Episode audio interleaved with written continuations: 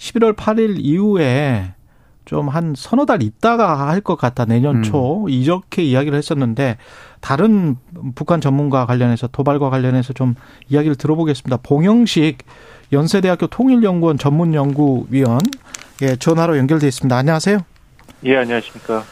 예, 지금 북한이 어제 이제 또 미사일을 쐈는데 이것도 그들의 주장으로는 우리가 하는 비질런트 스톰 훈련 기간 연장한 거에 관한 무슨 항의의 표시입니까? 예, 그렇습니다. 어, 북한군설 1위라고 할 수 있는 박정천 당, 당 중앙군사위원회 부위원장이 어, 이런 연합훈련을 엄청난 실수, 통제 불능의 국면이라고 했죠.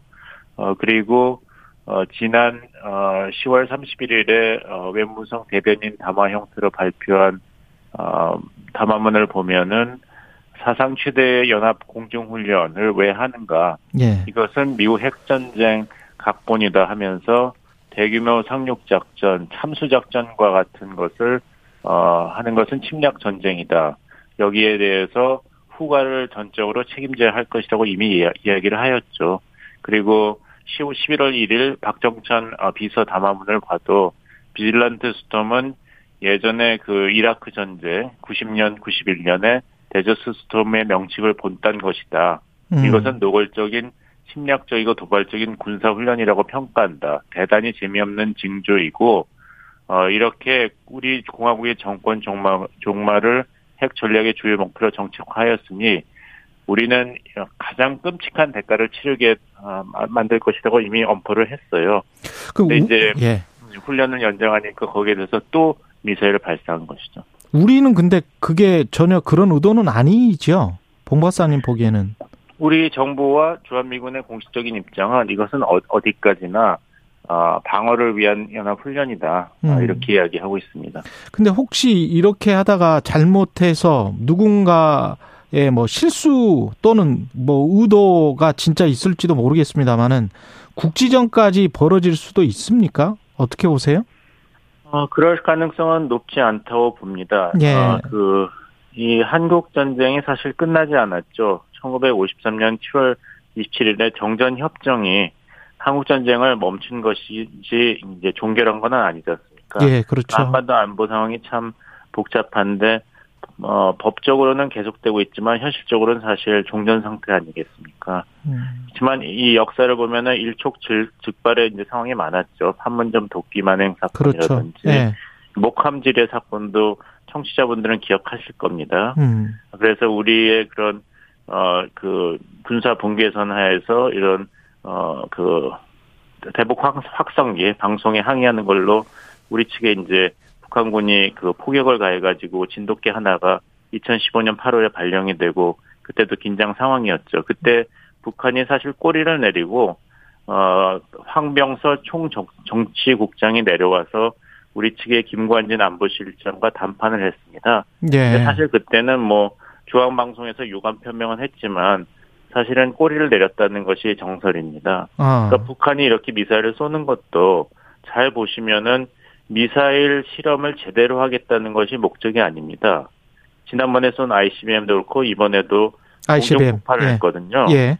이건 비싼 미사일을 이렇게 함부로 쏘는 것은 다 이유가 있습니다.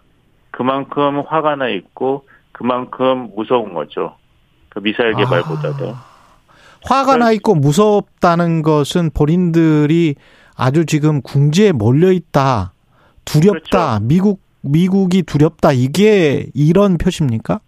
어, 그러니까 미국하고 윤석열 정부하고 뭔가 이제 예전 같으면 이렇게 도발 수위를 높이면은 물 밑에서 협상에 응하긴 했거든요. 음.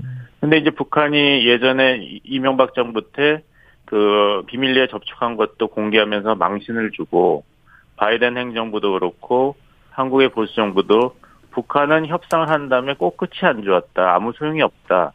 결국에는 우리가 할 일을 계속하는 게 제일 좋다. 이런 결론을 내린 것으로 보입니다. 그때도 이제 목함 지뢰 사건이 나고 우리 측 대북 확성기 쪽으로 해서 포격을 가했을 때 우리도 강경 대응을 2015년 했는데 황병서 그 정치국장이 와가지고 유감 표명을 하고 했는데 그때도 이야기한 게 애매했거든요. 이것은 남쪽이 만들어낸 근거 없는 사건이다. 그리고 남측 당국이 앞으로 정신 차리고 북남 관계 발전에 실질적으로 이바지하기를 바란다. 이런 식으로 했어요. 그러니까 국민 입장에서는 이게 과연 사과 표명인가, 제대로 된 유감 표명인가 음. 했는데 딱 4개월 후에는 또 2016년 1월에 그 핵, 증폭 핵 분열, 분열탄 실험을 했고, 그래서 그 당시 박근혜 정부는 2월 10일에 개성공단 전면 가동을 결정합니다.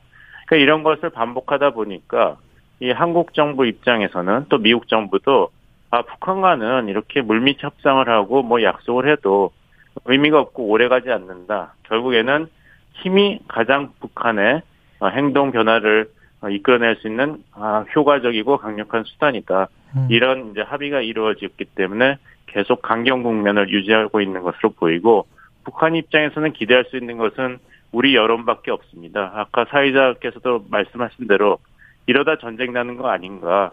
윤석열 정부가 지나친 게 아닌가. 위기 관리 제대로 못하면 어떻게 되는가. 이런 여론의 변화에 북한 측은 아, 가장 기대를 하고 있을 것입니다. 그러면 우리 정부 기조는 앞으로 훈련 계속하고 한미 연합 훈련 계속하고 북한이 저렇게 도발을 해오면 대응 사격하고 그러면서 한쪽으로는 대화는 언제든 열려 있다. 이렇게 말하면서 북한이 손을 내밀 때까지 기다리는 그 방식을 계속 유지할 것 같습니까? 예, 그렇습니다. 근데 음. 이제 대화의 문은 열려 있다 하더라도 예. 북한이 이런 애매한 유감 표명 정도로 넘어가는 것을 원하는 것은 아니죠. 과거에 여러 가지 경험이 있으니까요. 그러니까 북한 측에서 불리한 것은 북한의 전략이 지난 70년 동안에 워낙 노출이 되었고 음. 이제 경제도 어렵고 하기 때문에 여러 가지 제재가 있고 북한 측이 쓸 수 있는 카드가 많이 소진돼 있습니다. 과거에 비해서. 예. 북한이 노출이 굉장히 돼 있다는 말씀이죠. 그러니까 이제 북한이 대화에 나오려면은 한국과 미국이 만족할 만한 어떤 전제 조건이 성립돼야 될 것입니다. 그것은 결국에 가서는 바이든 대통령이 한미 정상회담에서 이야기한 대로 북한의 핵 미사일 경납고에 대해서 김정은 위원장 선에서 그 비핵화 방향으로 큰 진전을 이루겠다는 전제가 있어야만 이제 소위 말하는 대화를 한국과 미국이 받아들이겠는데 어. 그 북한 측에서는 받아들이기 힘든 전제죠. 비핵화의 제스처를 먼저 취하지 않으면 우리 정부도 대화에 임하지 않을 것 같군요. 지금 말씀하신 예, 그렇기 때문에 아까 음. 그 기자분께서 말씀하신 대로 예. 그왜 7차 핵실험을 아직도 안 하는가? 예. 어떤 사람은 앞으로 한 3개월은 있어야 될 것 같다 그러고 예, 예, 예. 어떤 전문가는 또 빨리 할 거다고. 그것은 왜냐하면 7차 핵실험 하면은 북한 측에서도 굉장히 큰 전략적인 어떤 수정을 해야 되는데 여러 가지 지금 생각을 하고 있을 것입니다. 7차 핵실험을 한다는 거는 어떻게 보면 최종 메시지네요. 그렇게 습니다 예. 예. 더 이상 대화하지 않겠다. 그러면 핵실험은 11월 8일 이전에 안 한다는 쪽이세요, 봉 박사님은 마지막으로?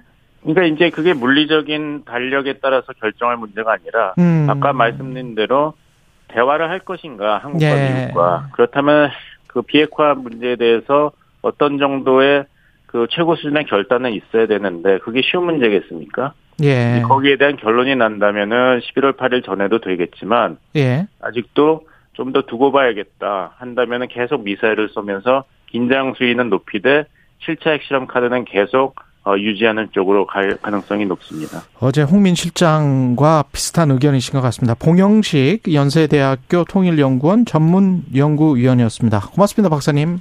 네네. 네.